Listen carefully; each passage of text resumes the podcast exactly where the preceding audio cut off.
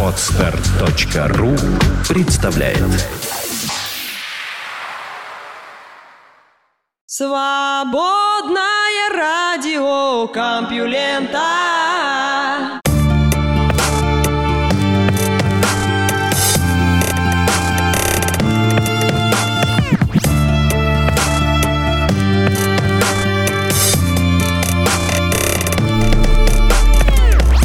Здравствуйте, слушатели свободного радиокомпьюлента. Поздравляю вас с благополучным возвращением из выходных. Вы слышите Лешу Халецкого, а этот выпуск называется «Зол как черт». Да-да, зол, потому что приходится работать. Но вы же знаете, как мне нравится рассказывать вам новости. Этим и займусь. Наука и техника.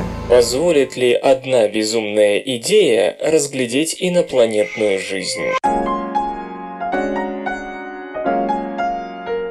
Оптический пинцет – это, ну, впрочем, вы и так знаете. Так что к сути. Если стеклянный или любой другой шарик попадется на пути лазерного луча, то он сдвинется от краев последнего, где излучение слегка слабее, к центру, где оно сильнее. Но что будет, если этих шариков много? Все они не смогут занять центр луча, там просто не хватит места. Поэтому они образуют двумерный гексагональный объект, выстраиваемый перпендикулярно направлению распространения луча.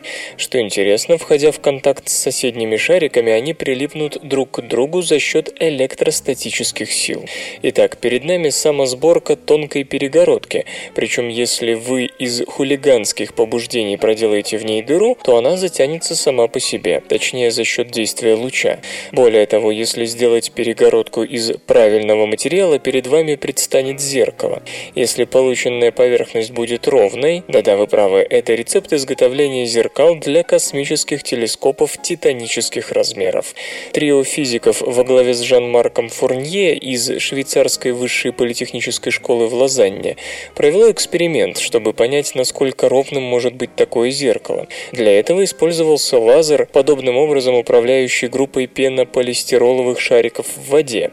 В итоге шарики действительно самособрались в плоское зеркало. В теории подобным же образом можно получить и слегка изогнутые поверхности, и даже трехмерные. Применив это плоское зеркало как часть системы получения изображений, исследователи оценили качество его работы, и результаты оказались никудышными. Впрочем, иного и ожидать не стоило, ведь это эксперимент по доказательству работоспособности концепции, а вовсе не конвейер по сборке телескопов, по крайней мере пока. И тем не менее удалось продемонстрировать, что зеркало не слишком сильно искажает отражаемый свет. Это в принципе позволяет использовать нечто подобное в телескопах. Чтобы понять, насколько хорошо подобное зеркало будет в реальных условиях, ученые попробовали оценить качество работы моделируемого аналога. По сегодняшним оптическим стандартам зеркало имело не слишком ровную поверхность, однако было способно почти к такой же фокусировке, что и очень ровное зеркало. Исследователи по сути показали, что этот регулярно упорядоченный набор шариков действует как большой массив антенн, работающих со светом. При размерах составляющих зеркало частиц меньших, чем длина световой волны, с которой будет работать телескоп, получились весьма оптимистичные результаты в смысле качества и устойчивости подобного зеркала к ошибкам. Чтобы добиться их, ученые предположили, что частицы можно будет расположить при помощи такого оптического пинцета с точностью до 200 нанометров, что вообще говоря довольно сложно при сегодняшнем уровне техники. Приняв это допущение о размерах частиц, авторы работы попробовали оценить массу такого зеркала. Оказалось, что для расчетной отражающей плоскости в 35 метров, созданной из шариков диаметром 100 нанометров, вес будет равен 100 граммам. Более того, даже если размер шарика поднять до микрометра, подобное зеркало все равно будет легче создаваемого по нынешним технологиям. Почему это важно? Просто вглядитесь в зеркала современных космических телескопов. Кеплер 1,4 метра, Джеймс Уэбб, который еще только предстоит достроить и запустить, 6,5 2,5 метров из 18 частей. Очевидно, что если исследователи правы, то при аналогичной стоимости проекта они смогут развернуть зеркала как минимум на порядок крупнее, то есть добиться от них такого качества итоговых изображений, которое позволит напрямую увидеть сами экзопланеты, а не ограничиваться регистрацией колебаний в светимости их родительских звезд в момент прохождения планет перед диском. Впрочем, нельзя сказать, что тут все чересчур радужно. Да, зеркало может быть большим и самовосстанавливающимся, но приводиться в рабочее состояние оно будет при помощи лазера. Зеркало размером 35 метров при текущем уровне развития оптических пинцетов потребует от лазера внушительной мощности, точнее огромной, вплоть до гигаваттов, а по иным оценкам и до 100 гигаватт. Хотя это вполне достижимо, если использовать массив лазеров с излучением, согласованным по фазе. Запитать их в космических условиях будет неоткуда. Вряд ли космический телескоп сможет нести с собой пару сотен квадратных километров солнечных батарей. Однако не будем отчаиваться. Технологии оптических пинцетов развиваются довольно быстро. И, кроме того, в качестве заместителя сплошного зеркала можно использовать сразу много малых зеркал, что потребует намного меньших энергозатрат. И, как знать, может оказаться по зубам телескопам следующего поколения. Джонатан Аренберг из Нортроп Грамман, ведущий инженер Джеймса Уэбба, замечает, что у схемы есть важные принципиальные достоинства, и массивы таких зеркал на оптических пинцетах в принципе способны иметь практически любые размеры при меньшем энергопотреблении, чем у сплошных объектов. 10 или 100 километров при таком методе смогут стать достижимыми, и это позволит получать прямые изображения двойников Земли в других планетных системах, вплоть до снимков континентов и покрытых лесами районов, аналогичных Амазонии на Земле. Это в теории обещает переворот в экзопланетной астрономии, сравнимый с кеплеровским, если не более серьезный.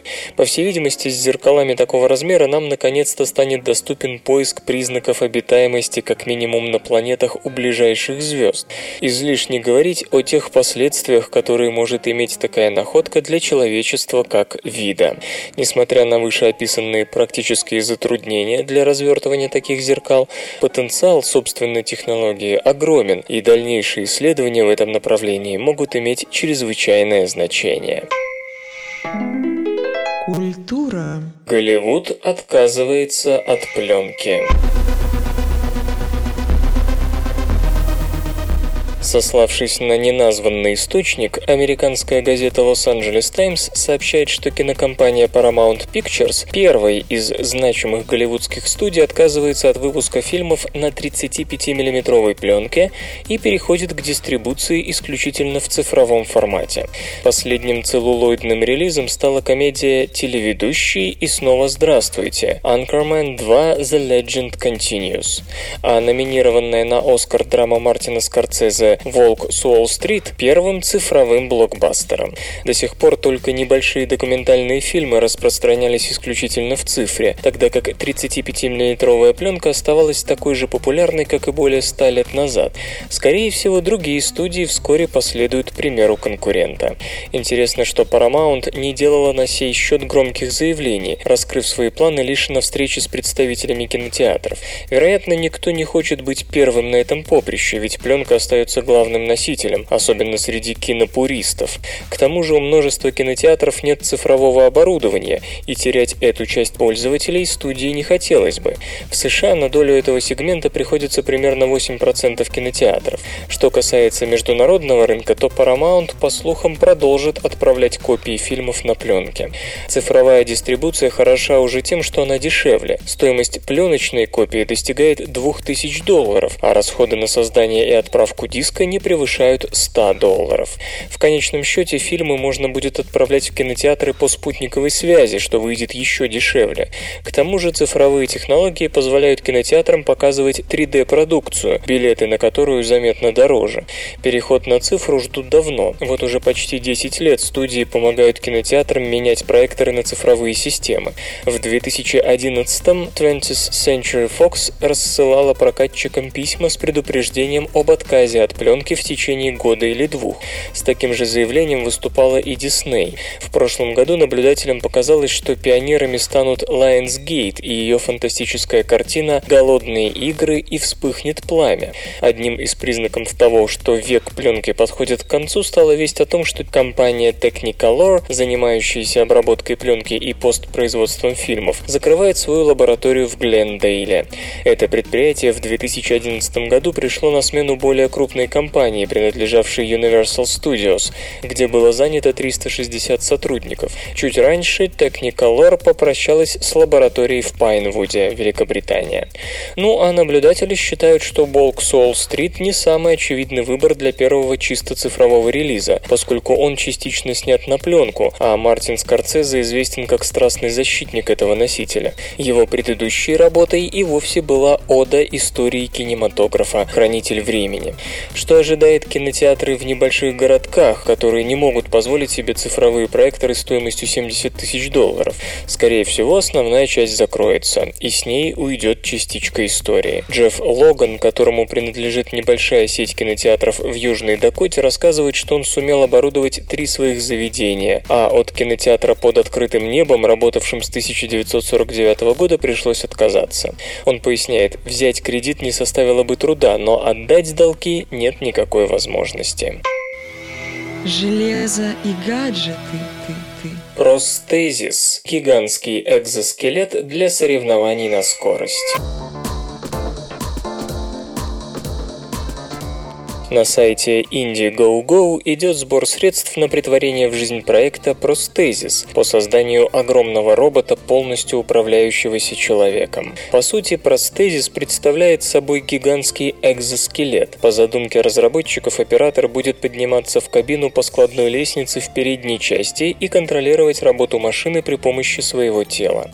Вся конструкция имеет высоту около 5 метров и весит приблизительно 3,5 тонны. Prosthesis планирует планируется оснастить четырьмя конечностями с двумя сочленениями каждая. Эти опоры смогут двигаться вперед и назад, обеспечивая максимальную скорость бега в 30 км в час. За питание отвечает массивный блок ионно-литиевых аккумуляторных батарей, подающих энергию на гидравлические помпы. О времени автономной работы пока ничего не сообщается. Для машины не планируется создавать систему автопилотирования. Простезис будет полагаться исключительно на опыт и сноровку оператора, которому придется контролировать работу всех четырех опор при помощи своих ног и рук. Физическая обратная связь поможет удерживать равновесие и корректировать положение робота во время бега. Кроме того, планируется обеспечить звуковую и световую сигнализацию, которая поможет пилоту оценивать состояние робота. Авторы проекта называют простезис первым в мире роботом для соревнований на скорость, полностью управляющимся человеком. Машина описывает описывается как смесь гориллы, тиранозавра и эскалатора. Разработчики уже сконструировали одну из конечностей простезис в масштабе 2 к 3. По оценкам, экзоскелет сможет усиливать передаваемые человеком импульсы в 60-100 раз. Выдаваемая силовой установкой мощность достигает 300 лошадиных сил. Робот получит настраиваемую оператором систему подвески. Разработка основной платформы простезис длится уже около трех лет. На реализацию проекта проекта требуется примерно 90 тысяч долларов. Сейчас через краудфандинговый ресурс привлечено приблизительно 26 тысяч долларов. До закрытия копилки остается 10 дней. Если все пойдет по плану, готовый образец простезис будет представлен ближе к концу 2015 года. Почему радио? От кого свободное? К чему это вообще все? iLog Miris. Компактный сканер глаза заменит пароли. Компания iLog создала компактное устройство Miris, предназначенное для идентификации пользователей компьютеров по радужной оболочке глаза. Гаджет подключается к компьютеру посредством USB-интерфейса. Сначала пользователю необходимо создать уникальный цифровой код. Для этого нужно отсканировать глаз, приближая прибор к лицу и удаляя его от себя. Процесс занимает приблизительно 15 секунд. Причем Miris получает не статичное изображение, а видеофрагмент момент со скоростью 20 кадров в секунду. После сканирования формируется уникальная 2048-битная цифровая подпись. Устройство анализирует приблизительно 240 точек на радужной оболочке, что обеспечивает очень высокую точность. Разработчик утверждает, что вероятность ошибочной идентификации пользователя составляет 1 из 2 триллионов 250 миллиардов. Более высокую надежность обеспечивает лишь анализ ДНК. Всего Мирис способен запоминать до пяти пользователей. Информация о них хранится в зашифрованном виде непосредственно в памяти устройства, а не на компьютере, что повышает безопасность. На идентификацию личности уходит менее секунды. Мирис работает в паре со специальным приложением для операционных систем Windows 7 или 8, Mac OS 10 и Chrome OS. Через него можно ассоциировать цифровую подпись с различными аккаунтами, к примеру, онлайновыми банковскими сервисами или облачными хранилищами данных.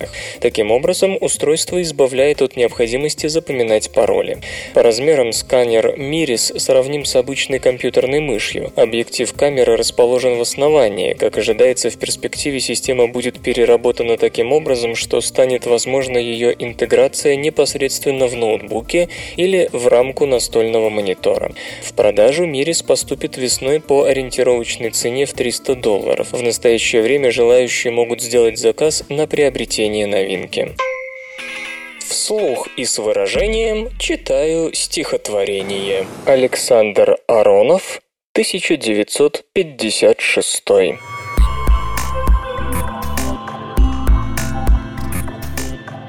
Среди бела дня мне могилу выруют, а потом меня реабилитируют. Пряжкой от ремня, апперкотом валящим будут бить меня по лицу товарищи. Спляшут на костях, бабу изнасилуют, а потом простят, а потом помилуют. Скажут, срок ваш весь, волю мне подарят. Может быть и здесь кто-нибудь ударит. Будет плакать следователь на моем плече. Я забыл последовательность. Что у нас зачем? Наука и техника. Древнее озеро могло помочь людям выбраться из Африки. По мнению археологов, озеро площадью 45 тысяч квадратных километров, если бы оно существовало сегодня, то вошло бы в десятку крупнейших в мире, оказалось в нужное время в нужном месте, по крайней мере для одной из двух ключевых миграционных волн. Первый исход случился не позднее 100 тысяч лет назад, когда был заселен Израиль, а второй произошел около 70 тысяч лет назад и привел к распространению человека разумного по всей Евразии. Геологи давно обнаружили следы древнего озера в засушливом районе к югу от Хартума в Судане, но материала, позволяющего произвести радиоуглеродное датирование и выяснить точную дату исчезновения водоема, нет. Поэтому Мартин Уильямс из Аделаидского университета и Тим Барроуз из Эксетерского университета обратились к иным методам. Они добыли образцы озерных отложений, и господин Барроуз показал, что их возраст составляет где-то 109 тысяч лет. Заодно ученые составили карту озера. Оно протянулось примерно на 650 километров вдоль Белого Нила, одного из двух основных притоков Нила, порой достигая 80 километров в ширину. Максимальных размеров оно достигало в последний межледниковый период, то есть перед последним ледниковым. Скорее всего, это продолжалось недолго. Озерные отложения формировались несколько тысяч лет, но явно не десятки тысяч.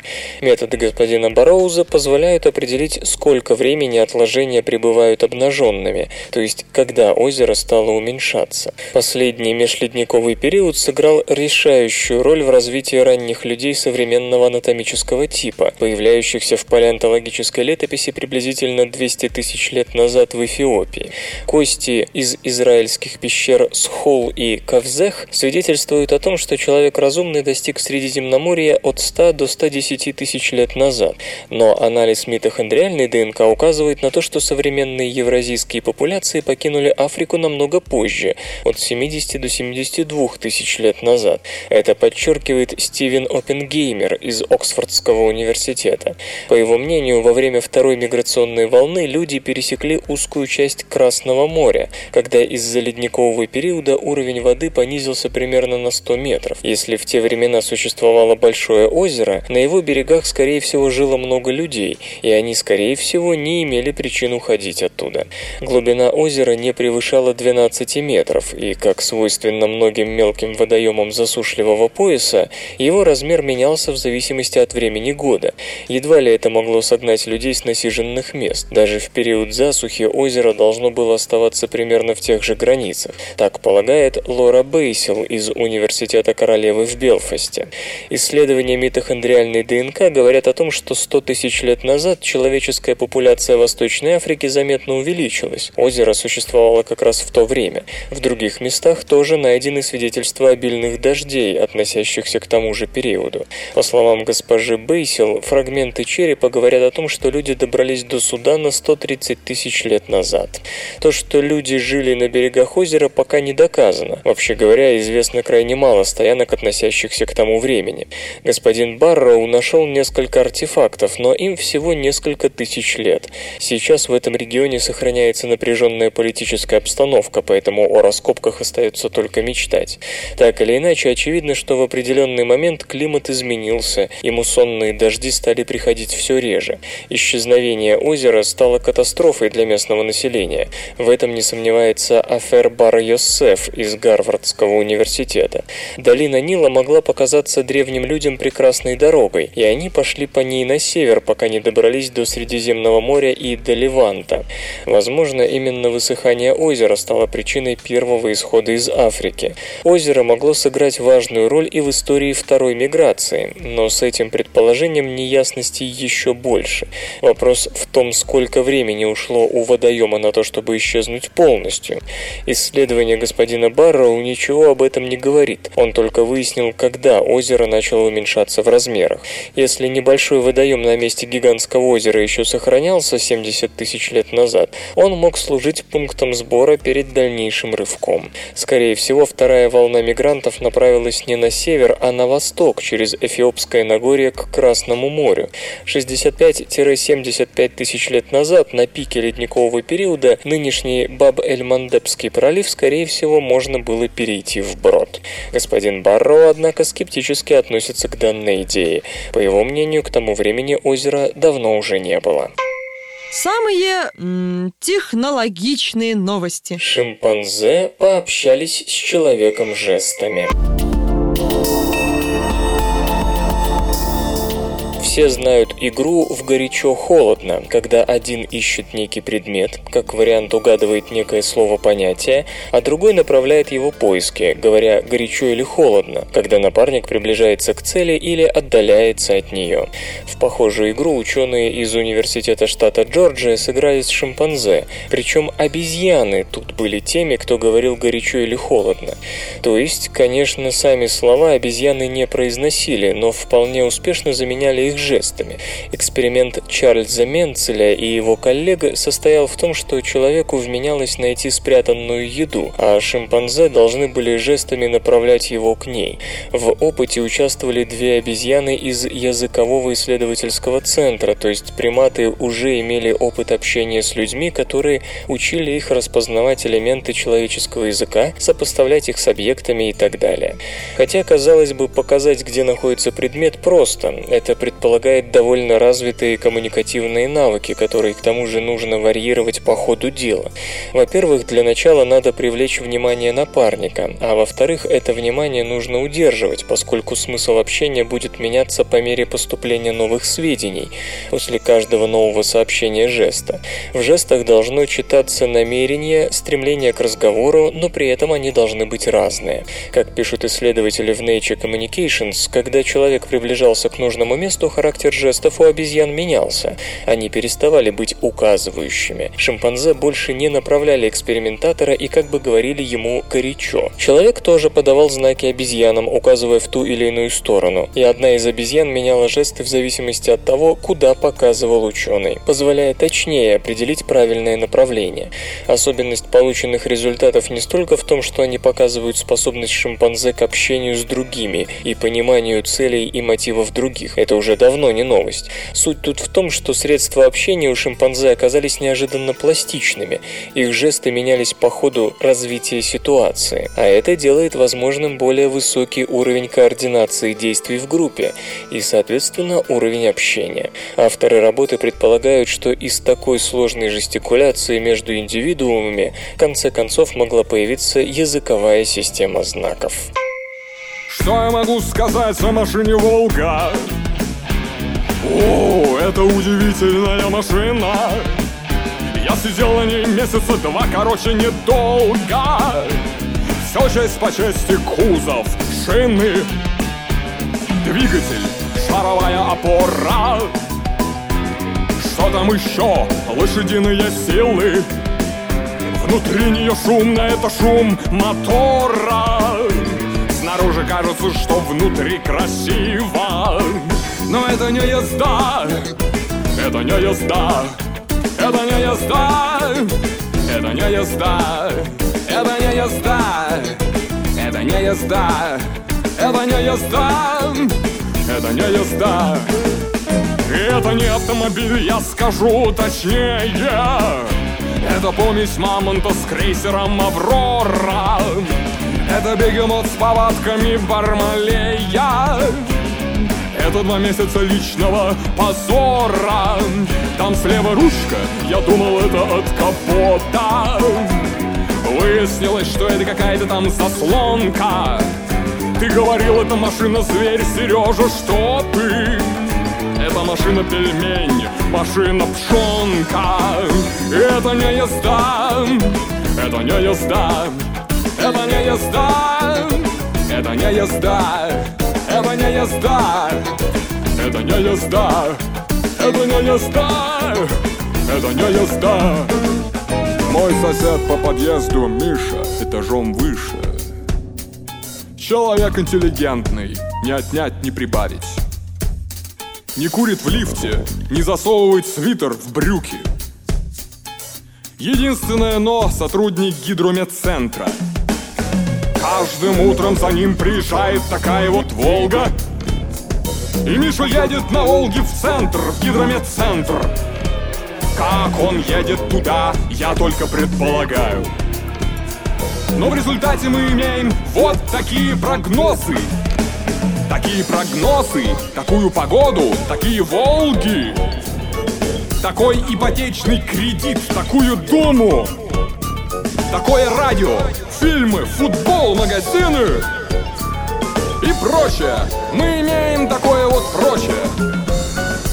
Другой мой сосед Ренат Тахирыч Большой любитель поговорить о своей работе Он говорит, смотри, когда я ложу плитку И сразу становится ясно, он ее ложит И вот однажды сосед Ренат Тахирыч Встречает интеллигентного Мишу в подъезде И говорит ему вкратчиво Слушай, Миша, ты когда составляешь прогноз, ты в окошко смотришь?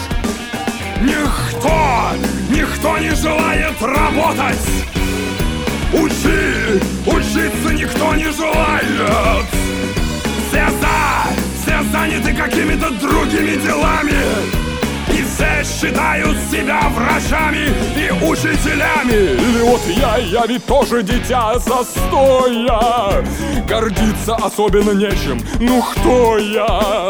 Я тоже, я тоже как эта Волга.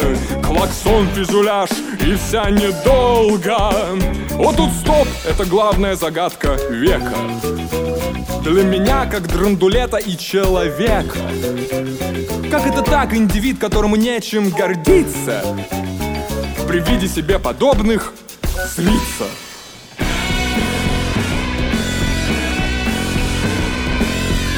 В эфире группа 9 с песней «Волга». Это не езда, это не езда, это не езда, это не езда, это не езда, не езда, это не езда, это не езда, не езда, это не езда, это не езда, это не езда, это не езда, это не езда, это не езда, это не езда. Это не езда, не езда, да, в смысле нет. Потепление усилит Эль-Ниньо. Влияние глобального потепления на тропическую часть Тихого океана – предмет горячих споров. Новый анализ говорит о том, что мощное потепление на востоке экваториального региона, то есть Эль-Ниньо, с увеличением атмосферной концентрации парниковых газов должно усилиться. Исследование посвящено исключительно погодным экстремумам вроде Эль-Ниньо 1997-98 годов, которые повлияли на весь мир. Климатические модели расходятся в представлении точного воздействия воздействие потепления на Эль-Ниньо и его сестру Ла-Нинью, которая охлаждает названный регион.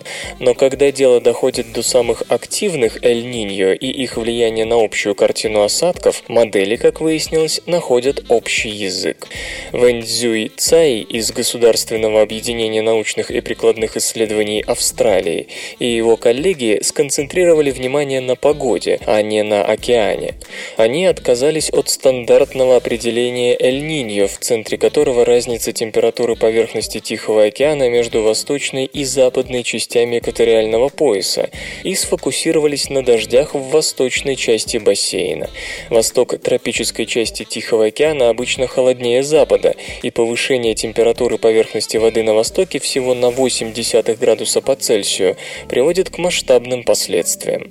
Ученые подобрали 20 климатических моделей, половину из имевшихся в распоряжении, которые могли воспроизвести сильные осадки. С помощью этих моделей они сравнили частоту экстремальных Эль-Ниньо в контрольный период 1891-1990 с более теплой эпохой 1991-2090. Хотя общее количество Эль-Ниньо снизилось, 17 из 20 моделей предсказали увеличение числа сильных Эль-Ниньо, и к тому же возросла средняя частота последних. Раньше они случались раз в 20 лет, а в будущем нас ждет один экстремум на десятилетие. Модели говорят о том, что на востоке тропической части Тихого океана потепление будет более значительным, чем на западе, а дополнительное тепло приведет в боевую готовность насос, порождающий сильные бури. Даже относительно слабые Эль-Ниньо, сила и слабость этого явления определяется упомянутой разницей температур между Западом и Востоком, способны оказать заметное воздействие на осадки. Первыми силу грядущих Эль-Ниньо испытают на себе Египте, конечно, Перу и Эквадор. На Юго-Восточной Азии и Юго-Западу США тоже не стоит расслабляться. Речь идет о масштабной реорганизации системы атмосферных течений. Напомню, в 97-98 годах Эль-Ниньо причинил ущерб на 35 миллиардов долларов в одних только США и убил по оценкам 23 тысячи человек по всему миру. Наводнения в обеих Америках и Африке, тропические циклоны на Тихоокеанских островах, засухи и лесные пожары в Австралии и Юго-Восточной Азии. Разумеется, подобные прогнозы нуждаются в самой тщательной проверке, но комментаторы приветствуют уже сам подход, когда в центре внимания ученых оказались не климатические явления, а их воздействие на человека.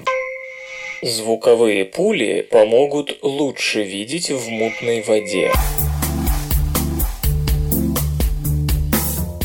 В 2009 году Кьяра Дарайо и Алессандро Спадони из Калифорнийского технологического института продемонстрировали первый в мире образец акустической линзы. По виду это что-то вроде колыбели Ньютона, где стальные сферы бьются друг по другу и столкновение на одном краю их ряда порождает одиночные волны, скорость и фокальную точку которых можно контролировать настройкой самого прибора. В новой работе госпожа Дарайо и группа группа исследователей превратили свою одномерную акустическую линзу в двухмерную из 13 вертикальных цепей по 30 стальных шариков, встроенных в квадратную решетку. Эксперименты с устройством показали возможность создания с его помощью звуковых пуль в воде, что подводит технологию совсем близко к медицинскому и военно-морскому использованию. Двумерные ряды акустических источников, цепей, позволяют нам фокусировать звуковые пули в трехмерном пространстве, создавая более компактный и проще контролируемый акустический сигнал. Фокусируемое поле давления может быть перемещено или даже просканировано в трехмерном пространстве. Это весьма желательная вещь, скажем, для акустической диагностики и хирургии, но куда важнее то, что ученые показали возможность создания звуковых пуль в воде, то есть то, что было предсказано при моделировании, но до сих пор не подтверждалось экспериментально. Исследователи показали, что регулируя взаимное расположение цепей, а тем самым длину волны одиночной звуковой волны, они могут контролировать форму и размеры звуковой пули. Фокальная точка, в свою очередь, управляется изменением степени преднатяжения тех или иных цепей или же с помощью передачи пусковых сигналов к разным цепям в слегка разные моменты времени с запозданием друг относительно друга. Из-за значительно большей интенсивности звуковых пуль в сравнении с обычными средствами акустической диагностики и глубинной эхолокации, можно ожидать, что построенные на такой основе приборы будут иметь разрешение и проникающую способность, недоступные сегодняшним аналогам. А внедрение новой технологии заметно продвинет вперед как диагностику внутренних органов, так и поиск подводных лодок и автономных необитаемых подводных аппаратов. Исторический анекдот из черновика письма Карла XII правительственному совету касательно Полтавской битвы. Довольно долго уже мы из Швеции не получали никаких известий, да и не имели случая посылать писем отсюда. Между тем дела шли здесь хорошо, и все обстояло благополучно, так что можно было бы ожидать в скором времени такого превосходства над неприятелем, что он вынужден будет согласиться на все наши требования. Но случилось, что 28 прошлого месяца по несчастной случайности шведское войско потерпело урон в сражении, что произошло вовсе не от храбрости или перевеса численности неприятеля, ибо он сначала был повсюду обращен в бегство, но самая местность и положение были так благоприятны для неприятеля и так укреплены, что шведы через то понесли ущерб, хотя они в пылу отваги, несмотря на выгодные для неприятеля условия, везде атаковали и преследовали его, что и привело к тому, что большинство пехоты погибло, и сама конница потерпела большой урон. Потеря весьма велика, но принимаются меры к тому, чтобы вследствие этого неприятель не получил перевеса и не приобрел самомалейшей выгоды. Однако в высшей степени необходимо, чтобы военная сила была восстановлена и приведена в состояние отражать вредные замыслы и нападения неприятеля. Наука и техника. В созвездии Волка рождается колоссальная планетная система. HD 142-527 не старше 1 миллиона лет, поэтому у нее еще есть объект Хербига Аро, небольшой участок туманности, живущий несколько тысяч лет. Разумеется, наблюдения за этой системой бесценны, поскольку демонстрируют тот момент формирования, который чрезвычайно редко можно видеть с таких сравнительно небольших дистанций. При помощи снимков радиотелескопа Атакамской большой миллиметровой субмиллиметровой решетки Альма удалось уточнить достичь оценки плотности асимметричного протопланетного кольца, окружающего звезду, и прийти к выводу, что в нем должно идти активное формирование планет.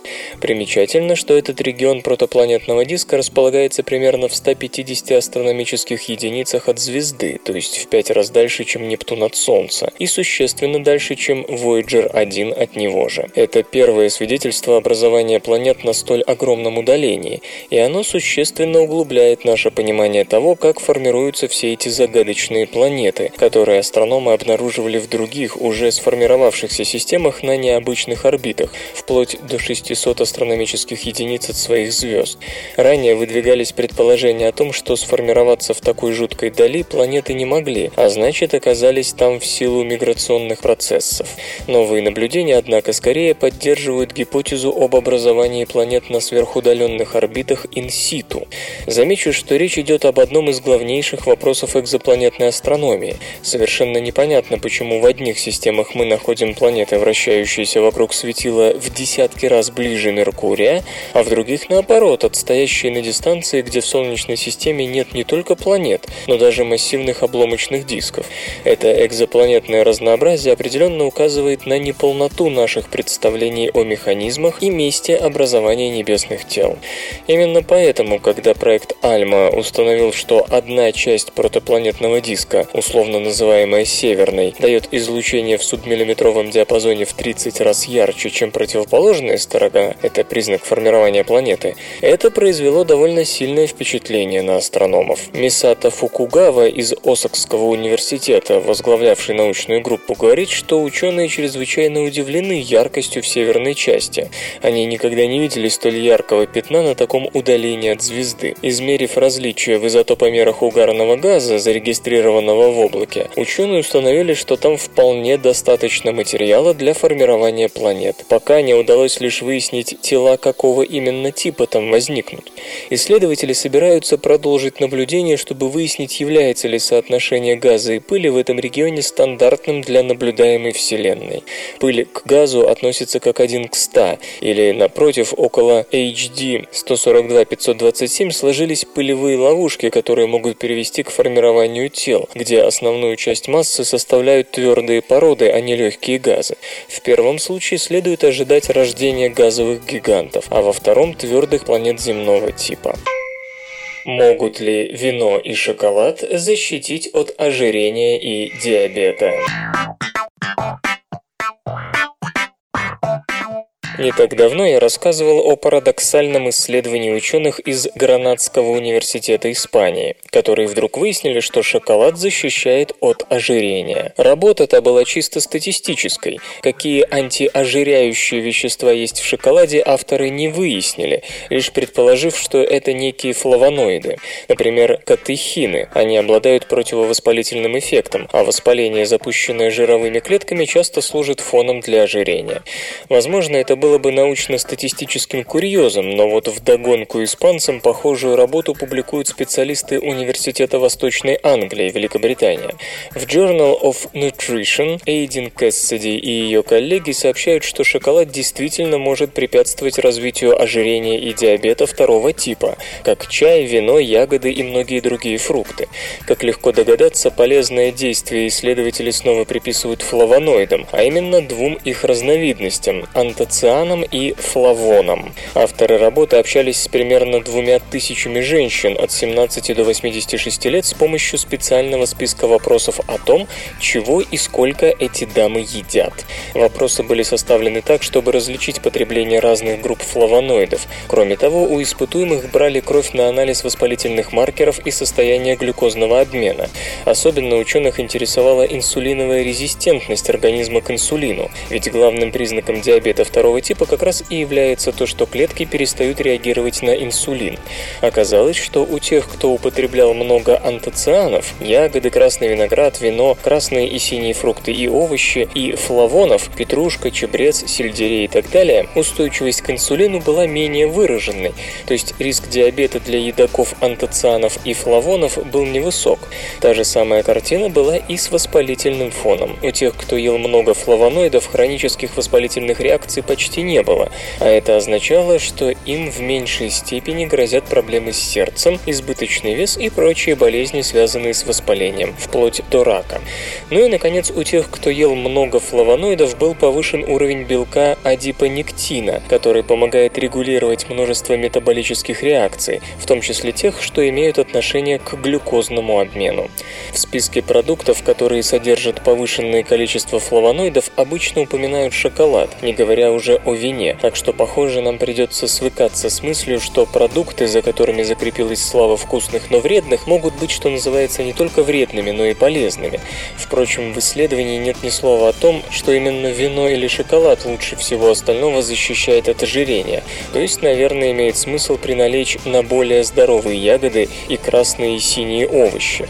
Кроме того, сами авторы работы признаются, что они не могут сказать, сколько именно флавоноидов во фруктово-шоколадно-винном эквиваленте нужно съесть, чтобы обезопасить себя от метаболических и сердечно-сосудистых неприятностей.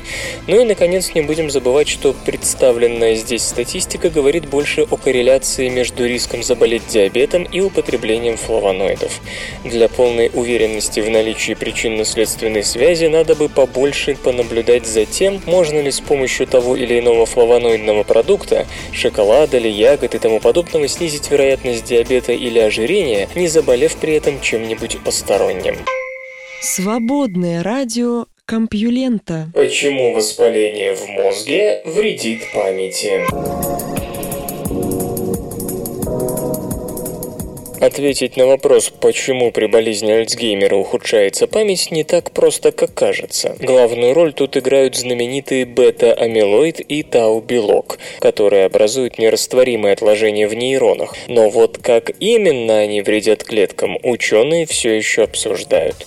Самая распространенная и самая очевидная версия состоит в том, что сами эти белковые отложения и губят нейрон. Однако, согласно некоторым последним данным, дело может быть не столько в отложениях, сколько в растворимых формах этих же белков, которые вмешиваются в регуляцию глюкозного обмена клетки и тем самым ухудшают ее самочувствие. Кроме того, нейродегенеративные заболевания, в том числе болезнь Альцгеймера, тесно связаны с воспалением. Оно может спровоцировать болезнь, но и сам бета-амилоид способствует его развитию. Может, это воспаление в мозге и есть изначальная причина ухудшения памяти? В журнале Nature Nature Neuroscience исследователи из Кливлендской больницы США утверждают, что именно так дела и обстоят. Воспаление меняет активность генов, имеющих отношение к синапсам, в результате чего синапсы исчезают и нейронные цепочки, поддерживающие память, распадаются. Нейровоспалительный процесс подавляет работу фермента гистоновой деацицилазы 2, из-за чего возрастает уровень ацетилирования на гистонах, связанных с геном NLG N1. Изменение в ацетилировании гистонов – один из основных эпигенетических рычагов регуляции генетической активности. Если гистон сильно ацетилирован, он запирает гены, с которыми связан, и они становятся неактивными. В данном случае это приводит к падению уровня белка нейролегина-1, который необходим для образования и поддержки синапсов и который участвует в формировании памяти.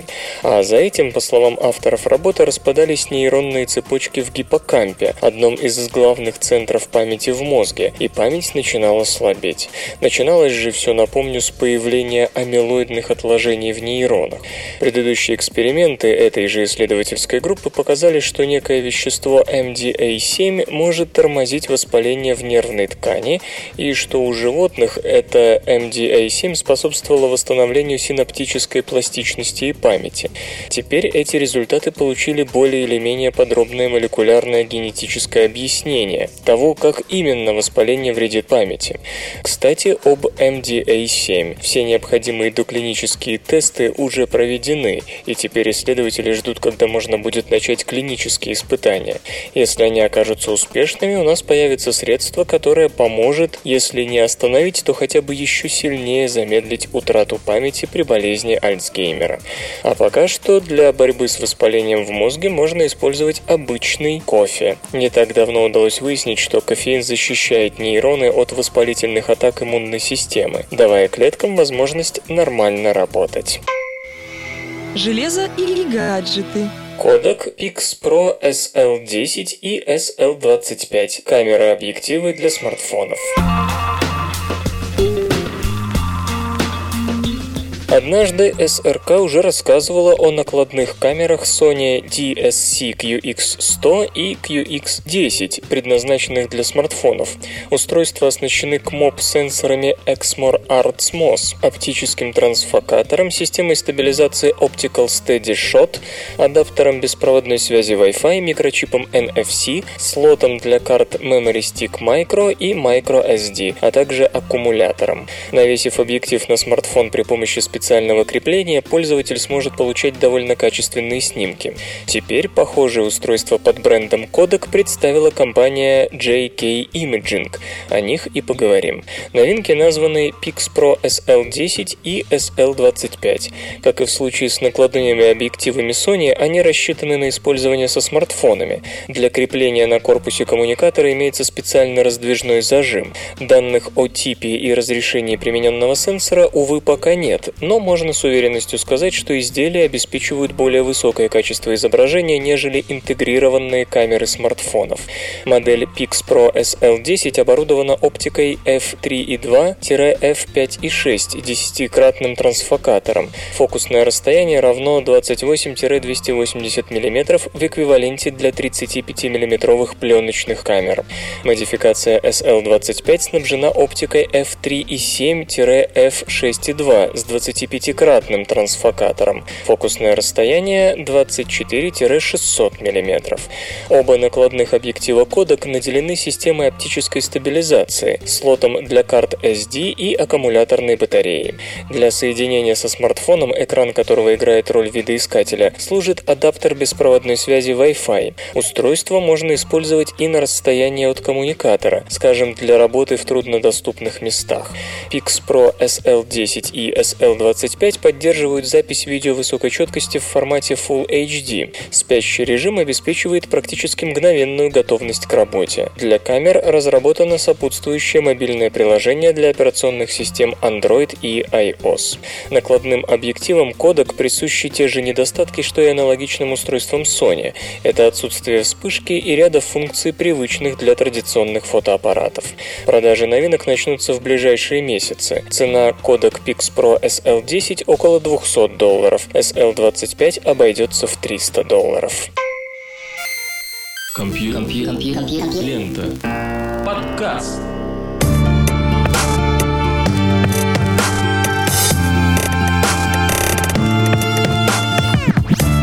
Выпуск «Зол как черт» завершен. Вы слышали Лешу Халецкого, «Свободное радио Компьюлента» и песенку еще послушайте. Свободное радио Компьюлента. Скачать другие выпуски подкаста вы можете на podster.ru